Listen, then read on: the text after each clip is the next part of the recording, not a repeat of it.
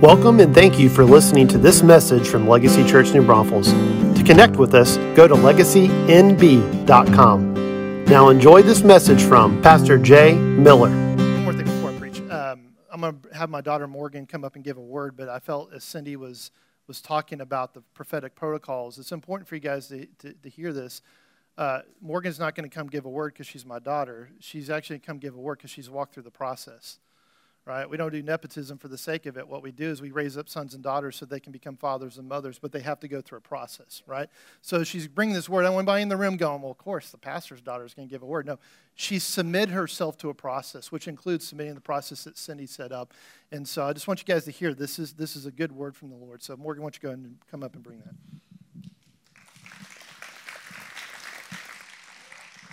on our lives because he's faithful and he took the chains and he let us build helmets for ourselves.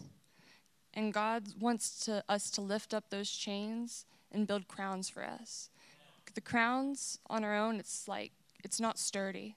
The helmets will always fall apart if it's not forged together. But God, um, how do you, do you know that like royalty has its own protection? Royalty has its own salvation. Whereas in, when you have a helmet, you're guarding yourself. You're defending yourself, but the Lord is your defender. And when you lift up those chains, when you lift up that brokenness that was left in the past, that was like trauma on the ground, when you lift it up to Him, He gave it there for you to step on and not just try to build a helmet for yourself, but to lift it up to God. And He will protect you and He will guard you today. So, so I decree and declare over you that God has made you all royals that He will guard you and He will protect you everywhere you go, that He's already seen the steps a thousand times ahead of you.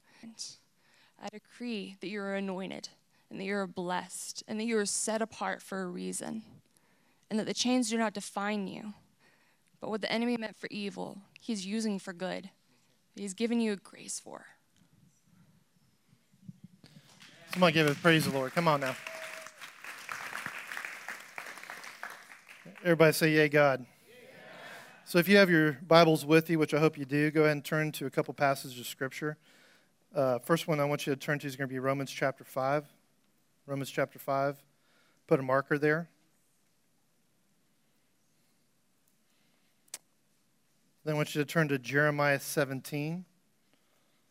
So you got Romans 5, chapter 17. This is where you get to use those strings in your Bible. They're kind of helpful. And then uh, open back up to third one. It's going to be 1 Peter chapter 1. Keep it open there.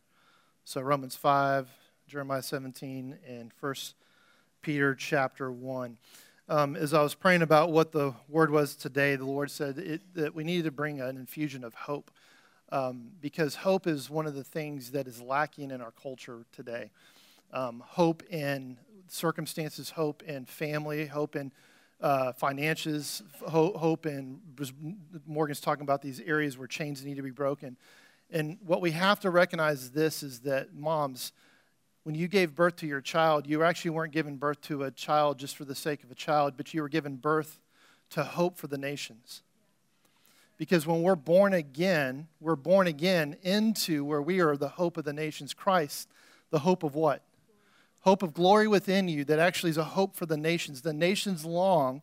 And so, one of the things the Lord has chosen is to use generational blessings to actually bring hope and establish the fullness of his kingdom on the earth. And so, anywhere that Jesus is not the centrality of your hope, then you actually don't have real hope right? Jesus has to be the centrality, where there's a little bit about how do we birth hope? How do we go through processes of allowing the Lord to birth hope through us? And in Proverbs chapter 13, verse 12, it says this Hope deferred makes the heart sick, but that when the desire comes, let me hear you say the desire. See, a lot of times in our culture, we, we always talk about the negative desires. And how about a godly desire? It's okay to have a desire. Let me hear you say desire. It's okay for you to have a godly desire. When the desire comes, it's a tree of life. What's interesting about a tree of life is a tree doesn't just feed you, a, a tree of life is actually life for all those who actually come into proximity of the limbs and the fruit. Amen? And so we're in this place we have to understand hope deferred is we have to deal with our disappointment. Where are there areas where I've had a hope for something and it didn't come through and it's actually made my heart sick? It's actually made my mind, my will, and my emotions to demonstrate actual sickness because I'm disappointed. And the reality is, is I'm not disappointed in circumstances. I'm not even disappointed. And when I disappoint God, I actually unappoint him from the throne of my life. And so, in this place, you cannot actually have a higher hope than Jesus. And so, it's time for us to stop looking at the things that have been deferred and start looking at the one who is fully here and present with you right now. When the desire comes, who's the desire we're really looking for the most? Jesus. His Holy Spirit filled this room this morning. He is the desire of your heart. You may not know that, and the lost world does not know that. But in Ecclesiastes, it says, He put eternity in the hearts of people. And that desire inside of them, which was for the eternal one. It's not about a time frame, it's not about a place, it's about a person. His name is Jesus. He placed a desire for Jesus inside the hearts of every single person before they were even born. Why? Because he knew in Jesus the fullness of life could actually be expressed, and there would no longer be a hope deferred, but actually a hope realized, a hope expressed, a hope experienced. And that's what we actually bring. So every one of us needs hope. The definition for hope that we always give is the confident expectation that God is who he says he is and that he'll do what he says he'll do. Hope, the confident expectation that God is who he says he is and he will do what he says he will do. Repeat after me hope, the confident expectation that my God is who he says he is. And he will do what he says he will do. Do you feel hope begin to arise when you make that statement? Because it's a faith statement. It's saying, despite every other circumstance, everything I see in culture and the world around there, that really doesn't matter because that does not determine where my hope is lying in. My hope lies in the eternal one who's alive right now. So everyone needs hope. 1 Corinthians chapter 13, 13 says this Three things will last forever. Listen to this faith, hope, and love. And the greatest of these is love. Because the spiritual gifts are used here to get to the eternal one. But once we're in eternity, what's going to last forever? It's not speaking in tongues. It's not the gift of the prophecy. It's not the gift of healing. We're going to have the realization of that. What is it? It's actually faith, it's hope, and it's love. If faith is the currency of heaven, then hope is the bank account from which we draw the currency. If faith is the currency of heaven, and it is, then hope is the bank account from which we draw that currency. And get this, and love secures the currency. What we see happening in our culture right now with some of the banks that are failing is because there's actually a confidence in the dollar that's actually began to shrink. And the FDIC, which would actually guarantee and back up that currency up to a certain amount of money, there's been a shaking that's gone in in the economy. Here's what I want you to know love will actually never devalue. Never. Never. It lasts eternal. One. If you're there, say I am. It says this, verse 3 Praise the God and Father of our Lord Jesus Christ. According to his great mercy, he has given us a new birth, and listen to this, into a living hope. Let me hear you say living hope. He's given us a new birth into a living hope through the resurrection of Jesus Christ from the dead, and into an inheritance that is imperishable, it's uncorrupted, it's unfading, and it's kept in heaven for you you're being protected by God's power through faith for a salvation that is ready to be revealed in the last time. And you rejoice in this, though, for a short period of time, you have to struggle in various trials, so that the genuineness of your faith, which is more valuable than gold, which perishes through the refi- uh, though refined by fire, may result in praise, glory, and honor at the revelation of Jesus Christ. So, again, what's the purpose of faith? It's actually to result in His praise, His glory, and His honor when He's fully revealed. Verse 8 You love Him, though you've not seen Him. And though not seeing Him now, you believe in Him and rejoice with inexpressible and glorious joy because you are receiving the goal of your faith, the salvation of your souls. Look at that verse 3 again. I just want you to pick up on the context of all that. He's given us a new birth into a living hope. There's no separating salvation from living hope.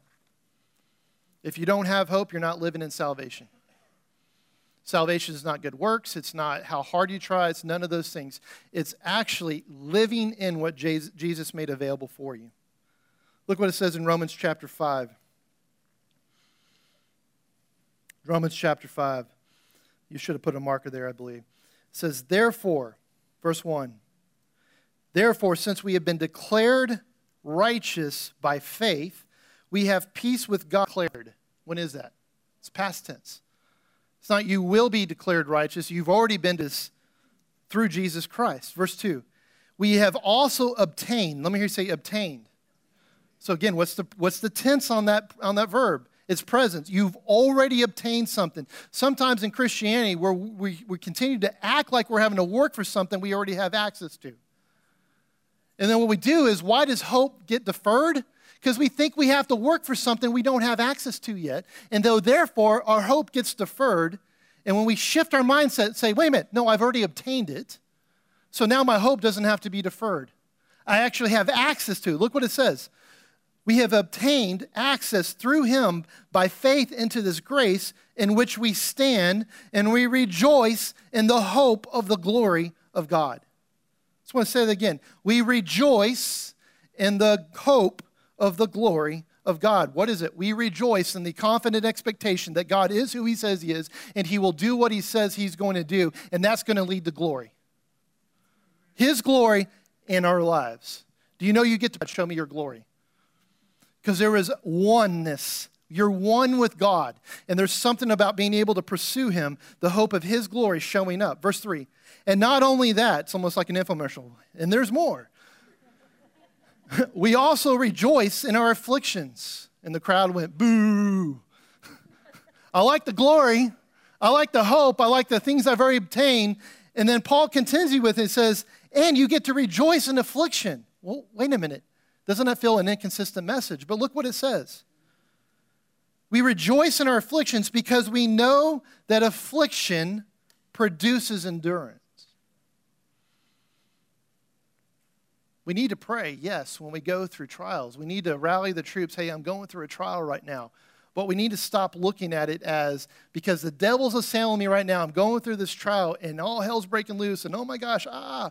What if in a moment I go, ha, I actually get to rejoice the fact that devil's attack me right now. You know why? Because it's producing the endurance of my hope It's producing within me an endurance. If you've ever lifted weights, it's not fun when you go through that initial stage, especially if you haven't lifted a while and you go in the gym and you think you're all great and you're going, yeah, yeah, yeah. And then what happens the next day? You're like, uh-huh, where's my body cast? especially the older you get, it happens more. And you're like, what did I do yesterday? You lifted weights. What was that? Is producing endurance. You were afflicted with the tearing of your muscles so that you could grow in strength. When's the last time you actually strengthened your hope? So because we know that affliction produces endurance. Listen to this. And endurance produces proven character. Huh. What if the very thing that you're afraid of that the enemy's thrown your way is God's plan for you to produce endurance that leads to godly character? the, where the, the area that devil's attacking me. That's not what I'm saying. We don't need to be so devil conscious that we forget to be God conscious.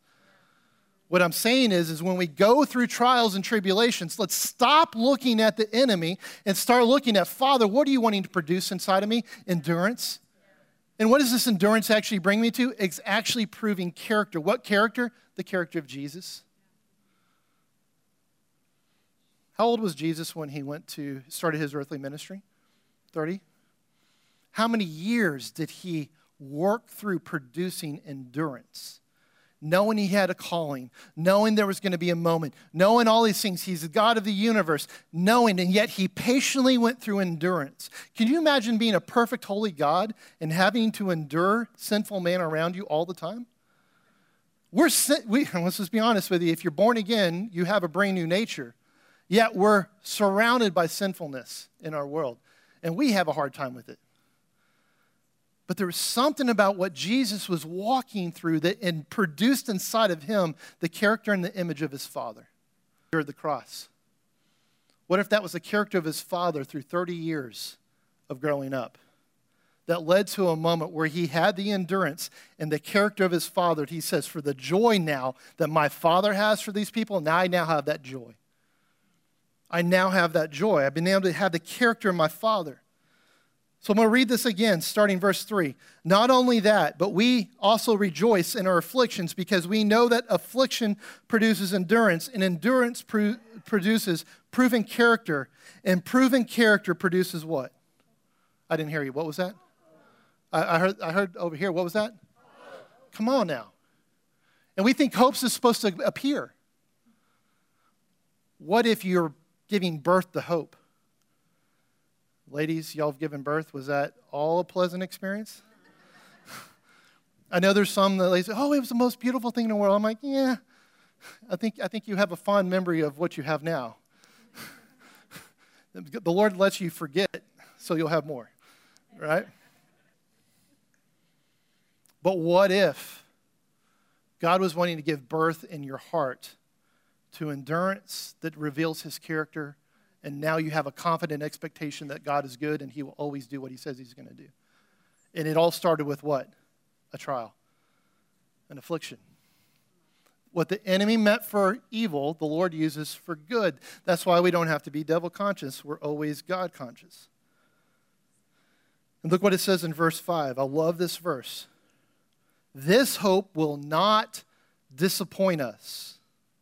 Why? Because God's love has been poured out in our hearts through the Holy Spirit who was given to us he bookends it with, yeah, you, you started with, you've obtained the faith of the Lord. You've obtained these precious promises, and they're actually beginning to produce something inside of you. And on the bookend of it is this once you get to this place of proven hope, actually what it means is this is you've actually stepped into a place where God's love has been poured out in my hearts so that I can give it away. Look what it says. The Holy Spirit who was given to us. I'll remind you of the scripture that says, freely receive you what? The Holy Spirit's not just poured out for your benefit and I love him. I spend time with him. I, want, I don't want that whole, you won't relent until what? Until you have all. All of what? All of me. Why? Because he wants all of the world. And he's chosen in his wisdom to use his body to reach all of the world. So there's this cry of his heart is going like, hey, would you guys just receive the fullness of my love that's actually going to show up sometimes in the middle of your trials and your circumstances? Remember 1 Corinthians 13 13. These three remain faith, hope, and love, but the greatest of these is love. Hope is eternal, just as love and faith is, and it resounds through eternity. So, anywhere I don't have hope, Jesus is not at the center of it. Repeat after me. Anywhere I don't, I don't know where we co opted that, but we've co opted that from somebody. This is not at the center of it. I think we need to have a t shirt. Anywhere you don't have hope. But from my people, if you don't have hope, you don't have Jesus. Um, our friend Elizabeth Darnell, who's, who's a senior leader at Hill Country Church and leads worship, um, there's that one of the songs who says, uh, "If it's not good, then it's not the end." Kind of walking through this whole process. If the God's goodness is not being demonstrated, you're not to the end of it. Anywhere you don't have hope, Jesus is not the center of it. So my question for would be this: Where and who are you placing your hope? Where and who are you placing your hope? And you might actually find out why you experience hope deferred. Because if Jesus is not the ultimate answer in every area of circumstance, you will have a deferred hope and you will actually have a disappointment, and then you will make a decision in your affliction to actually unappoint God from the throne of your heart. And you'll go and do this Christian thing because I know He's good, I know He's holy, and I go back and forth and I struggle, but there's something I deal with this disappointment. God first demonstrated His love to you so that together with Him, you become a living hope to the nations. God first demonstrated His love to you so that together with Him, you might become a living hope to the nations. Colossians 1:27 says this, God wanted to make known among the Gentiles, listen to this, the glorious wealth of this mystery, which is Christ in you, the hope of glory. I'm going to read this again. God wanted to make it known among the Gentiles, all those who don't know God. The glorious wealth of this mystery. What's that mystery? Christ is in you, and he's the hope of glory. So you can't actually reveal what you don't believe in. You're like, well, wait a minute, Pastor. I, I believe in Jesus. I didn't say you didn't believe in Jesus. But do you believe that there's Christ is in you and he's a hope of glory to be displayed? Where and who's your put their hope in his name. The nations, let me hear you say the nations will put their hope. We'll say it together. The nations will put their hope in the name of Jesus. There's only one name under heaven and earth, only one name that is hope, and that's the name of Jesus. Look what it says in Colossians chapter 3 verse 1, since you have been raised to new life with Christ, set your sights on the realities of heaven where Christ sits in the place of honor at God's right hand. So, in this context right here, you have already been raised to a new life in Christ. It's a past tense, but you get to experience the fullness of the resurrection right now. Look what the next verse says Think about the things of heaven and not the things of the earth. For you died to this life, and your real life is hidden with Christ in God. Now, pair that with the verse we just read Christ in you, the hope of glory. But the reality is, you're actually hidden in Christ. And where's Christ seated? He's, right hand of the Father. He, you're seated with Him in heavenly places because you're one with Him. Is Jesus being fully Jesus right now? Is there anything hindering Jesus being Jesus right now? What's hindering Him being through you on this earth? Because you have Christ in you, the hope of glory. And the reality is, if you just change your mindset, change your perspective, change the lens by what you see, you're not actually sitting in a seat in planet Earth right now. The real you, the resurrected you, the one who's actually been made in his image, is actually seated in him, not just with him. Come on. You're not just with him, but you're hidden in him. What enemy could take something from God? So wherever Christ is revealed, you find life. Wherever Christ is revealed, you find life. And this is demonstrated through hope. Look what it says in Romans chapter 15, verse 12. In another place, Isaiah said, The heir to David's throne will come, and he will rule over the Gentiles, and they will place their hope in him. I pray that God, the source of hope, will fill you completely with joy and peace because you trust in him. Then you will overflow. Let me hear you say overflow. The point is always overflow. Not just enough, not barely enough. It's overflow is the point. Then you will overflow with what? Confident hope through the power of the Holy Spirit. I'm fully convinced, my dear brothers and sisters, that you are full of goodness. You know these things so well, you can teach each other about them. But even so, I've been bold enough to write you about some of these points, knowing that you need a reminder, for by God's grace it happens. What am I reminding you right now? I think you guys know this message. You know intuitively, you've been discipled at some level of the hope for this. And the Lord says, you just need a reminder. Just need a reminder of where your hope is placed. You just need a reminder of how do you take every single thought captive? I look where Jesus is at. If Jesus is not in the middle of it, it's actually not supposed to be my thought, and it's not supposed to be the thing I place my hope in. Hebrews chapter 11, verse 1, in the Amplified. Now, faith is the assurance, the confirmation, and the title deed of the things that we hope for, being the proof of things we do not see and the conviction of their reality which is faith perceiving as real fact, which is not revealed to your senses. I'm going to read that one more time. There's a lot of words in it, but I want you to pick it up. Hebrews chapter 11, verse 1 in the Amplified.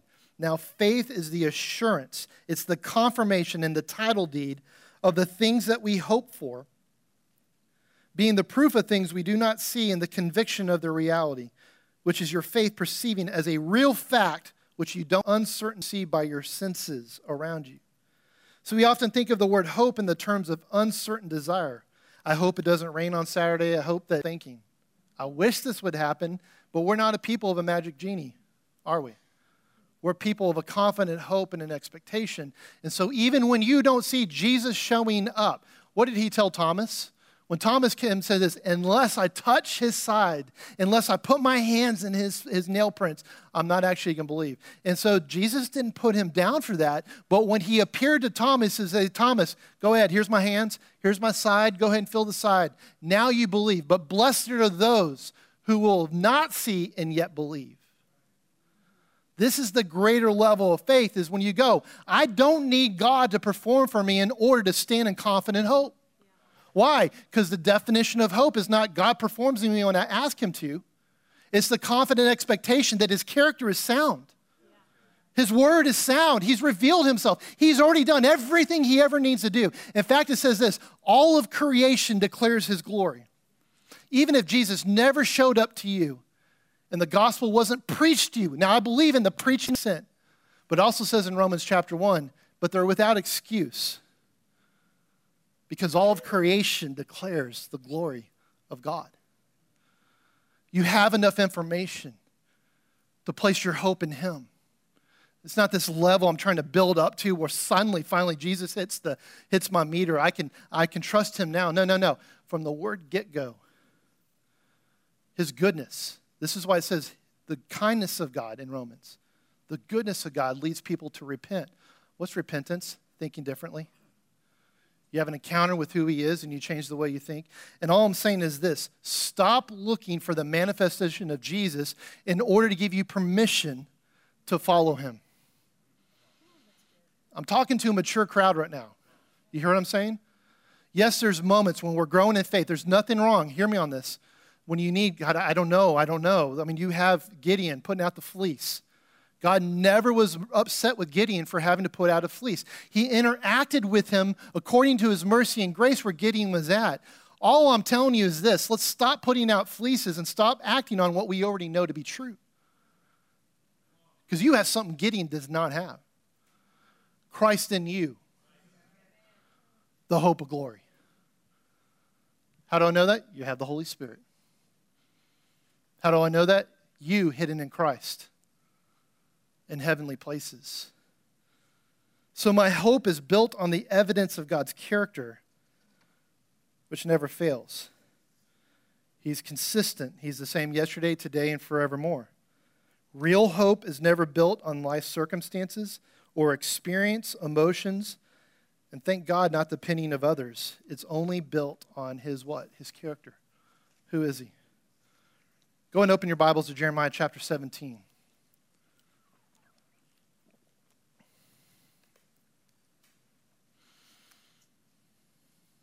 I read this last night, and I'll be honest with you, this was a punch in the eyes a little bit. I'm gonna be, I'm gonna, I've, been, I've been walking through some health stuff, and it was just like it was a punch in the eyes a little bit. Where the Lord's like, Where's your trust? I'm like, Yeah, okay, I got you. So, Jeremiah chapter 17, verse 5. This is what the Lord says Cursed are those who put their trust in mere humans, who rely on human strength and turn their hearts away from the Lord. Look at the result of that. They're like stunted shrubs in the desert with no hope for the future. They will live in the barren wilderness in an uninhabited, salty land. There's so much prophetic imagery that I'm not going to dive into, but I encourage you to go through that. Look what it says in verse 7. But blessed are those who trust in the Lord. Let me hear say, Blessed are those who trust in the Lord and have made the Lord their hope and their confidence. I'm going to say this again. Blessed are those who trust in the Lord and have made the Lord their hope and their confidence. My question for you is Have you made the Lord your hope and your confidence? When that becomes true, even when you see a contrary sign before you, it looks like the enemy's succeeding, or it looks like our culture's going to hell in a handbasket. Oh my gosh, what's happening? No, no, no. I've actually built my hope and my confidence in Jesus, which is never subject to the planet. He's a sovereign God, and the planet's called to be subject to him. Verse 8 look at the fruit. When you make the Lord your hope and your confidence, Then you become like trees planted along a river bank, bank with roots that reach deep into the water. And such trees, listen to this, are not bothered by the heat or worried by long months of drought. Their leaves stay green and they never stop producing fruit. Why? Because their confident expectation that God is who He says He is and He will do what He says He's going to do is in Jesus. That's the confidence. That's why they thrive in the middle of a drought. Anywhere I don't have hope, Jesus is not at the center. Repeat after me anywhere I don't have hope, Jesus is not at the center. So, what's your solution? Get Jesus to the center of the thing you're hopeless in now. Don't delay, don't wait. Holy Spirit, come. I recognize that I don't have hope in this area of finances or health or, or my, my kids or this or that. I need Jesus in the middle of it. And what do you do? You set up an altar and you worship him in the place there. Bethel was not a holy place until Jacob had the encounter with God and he turned it into a place where the angels go up and down. It became an open heaven because Jacob got to this place where he recognized here's where the Lord is at. And he built an altar. What I'm going to tell you is how do you break through? Worship him, soak in his presence, right? Get into this place where you begin to receive fully who he is. Why do we take 45 minutes to an hour to worship? Because of this. Worship's not the warm up and the appetizer for the Word of God. The whole thing is a glory to Him. You need worship, you need the Word, you need prayer, you need it all in this place. Bill Johnson said this if I've got 10 minutes to pray, I'm going to spend 9 minutes and 30 seconds worshiping. Because I can accomplish more in 30 seconds of prayer from the place of His presence than I could have ever done babbling for 10 minutes. Anywhere you don't have Jesus, you don't have hope. Hebrews chapter 10, verse 23. Let us hold on. Let's just say that together. Let us hold on to the confession of our hope without wavering. For he who promised is faithful. Now, that was really, really good, but I think we got about 65% of this in the room. Let's, everyone in the room, say this together. Let us hold on, to the confession of our hope without wavering. For Jesus, who promised, is faithful. You want to know how you build hope? That. Declaration of his word. You get into this place and you say, No, I will stand on the word of God. There was a few weeks ago when we had our, our uh, brothers in uh, for the, the courts of heaven. I, I can't remember if it was Brian or Charlie said something but he referenced uh, Revelation chapter 12, verse 11, which is they conquered him by the blood of the Lamb, by the word of their testimony, for they did not love their lives in the face of death. And then I think it was Brian said, This is not your testimony about Jesus that you're standing on. This is his testimony about you and what he's done. Because the testimony of a man is going to fail. But the testimony of the Word of God, He was the Word became flesh the testimony of Jesus in that place of intimacy. And here's what he's going Father, I paid for them. Father, they're amazing. Let me testify about them. Hey, this, there's this trial's going to come up. Let me tell you about them. Let me tell you how they're going to endure. Let me tell you how they're going to embrace our promises. Let me tell you how they're actually allowing hope to give birth inside of them so they can actually have a confident expectation of hope. Let me stand there. My question is, is what do you think the testimony of Jesus is about you? In a religious world, we have this mindset that says, Jesus is going, I'm so disappointed in them. I gave them the opportunity to pray for that person and they didn't do it. I'm, maybe this next time, I don't think I'm going to give them that chance. Does that sound like the testimony of Jesus? But why do we make it that way? See, Paul says this. He tells Timothy, war with your prophetic words. That's absolutely true. What are prophetic words about your future? But I would say that's incomplete. Paul's talking about war with your future words. And what I would say is war with this, both my prophetic words, which is the future, but by the blood of the Lamb, which was my past being redeemed, and now the testimony of Jesus, which is my present reality right now. Past, present, and future. Not everybody got in the room. Let me go with it again, okay? What's your past? It was redeemed by the blood of the Lamb. You conquer. I love this, this translation. I think it's, uh, um, yeah, Holman Christian Standard.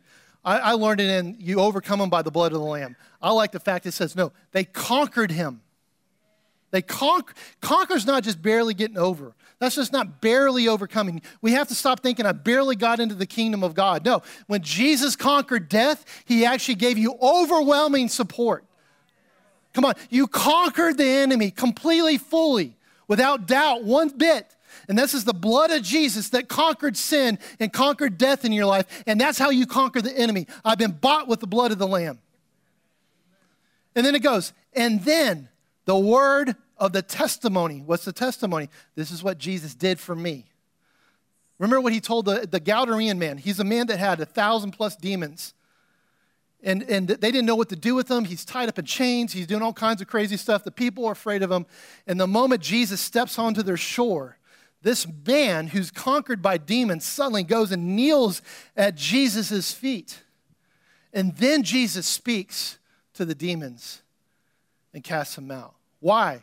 It began with the man submitting to the lordship of Jesus. This is the Lamb this is the lamb who's going to be slain for me. This is the lamb that was con- that was that actually was slain before the foundation of the earth. There's something about eternity placed in that man's heart, Ecclesiastes, that recognized Jesus, the fulfillment of the word, and suddenly he sees him and he bows down, and Jesus sets him free. As they're getting ready to leave, the man starts to get into the boat, and what is Jesus' response? No, no, no, no. Go tell everyone what what I've done the testimony of Jesus. Go tell everyone what I've done for you. The man didn't do anything to save himself. The man didn't do anything to get rid of the demons other than when he saw him, he surrendered. He submitted his will. And the submitted will of a man will actually always overcome a thousand demons any day of the week. That's why it's actually easy for deliverance. One, they have to obey the name of Jesus. But to keep somebody free, the man, the person, has to submit to the lordship of Jesus. So the blood are past. Let me hear you say, the bloods are past. The word of the testimony of Jesus is my present. Let me hear you say, it's my present. And then I war with my prophetic words. That's my future. Let me hear you say, my future.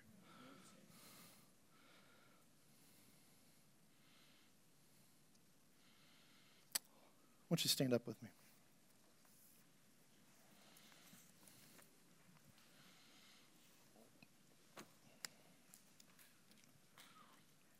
And I want you to ask this question right now Holy Spirit, what are you saying to me personally today?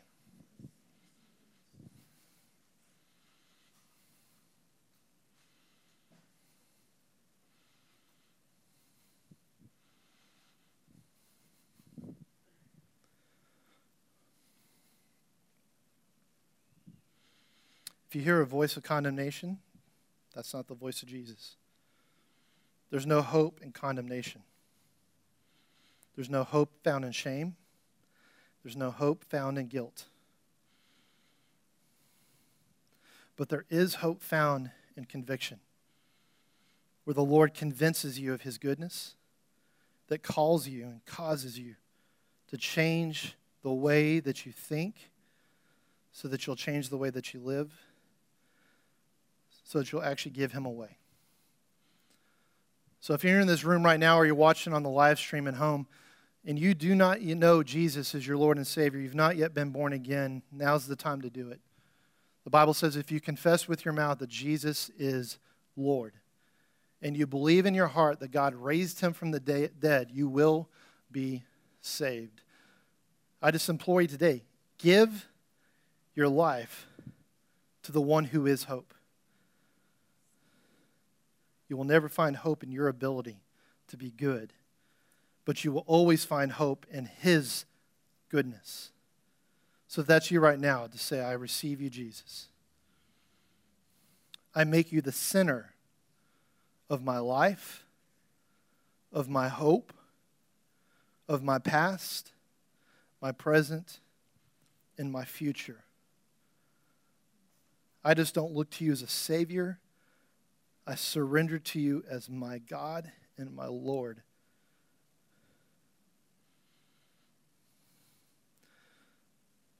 It's the same way you get back into hope. If you found yourself this morning in a place where you've been hope deferred, and the Holy Spirit began to tug on your heart, say, Yeah, that area that you've been struggling with, it's time to get Jesus back in the center of it. The same way you were saved is the same way you get back into hope. Jesus, you are my hope. I don't need to see you move to know you're good, but I ask you to move and manifest your goodness in this area of my heart, the area of my life, the area of my family's life right now. I surrender to you right now. And we trust, Lord God, that as we're going through trials, there's an endurance for the long haul that you're producing within us and that that endurance, Lord God, is producing your character, Jesus, inside of me so that your proven hope could be expressed through me. And let's say, Come and have your way right now in Jesus' mighty name. And all God's people said, Amen. Somebody give him a shout of praise. Come on. Thank you so much for joining us as we seek first after God's kingdom and release it to transform lives and cities. If you would like more information about how to grow in the kingdom or connect with Legacy, go to our website, www.legacynb.com.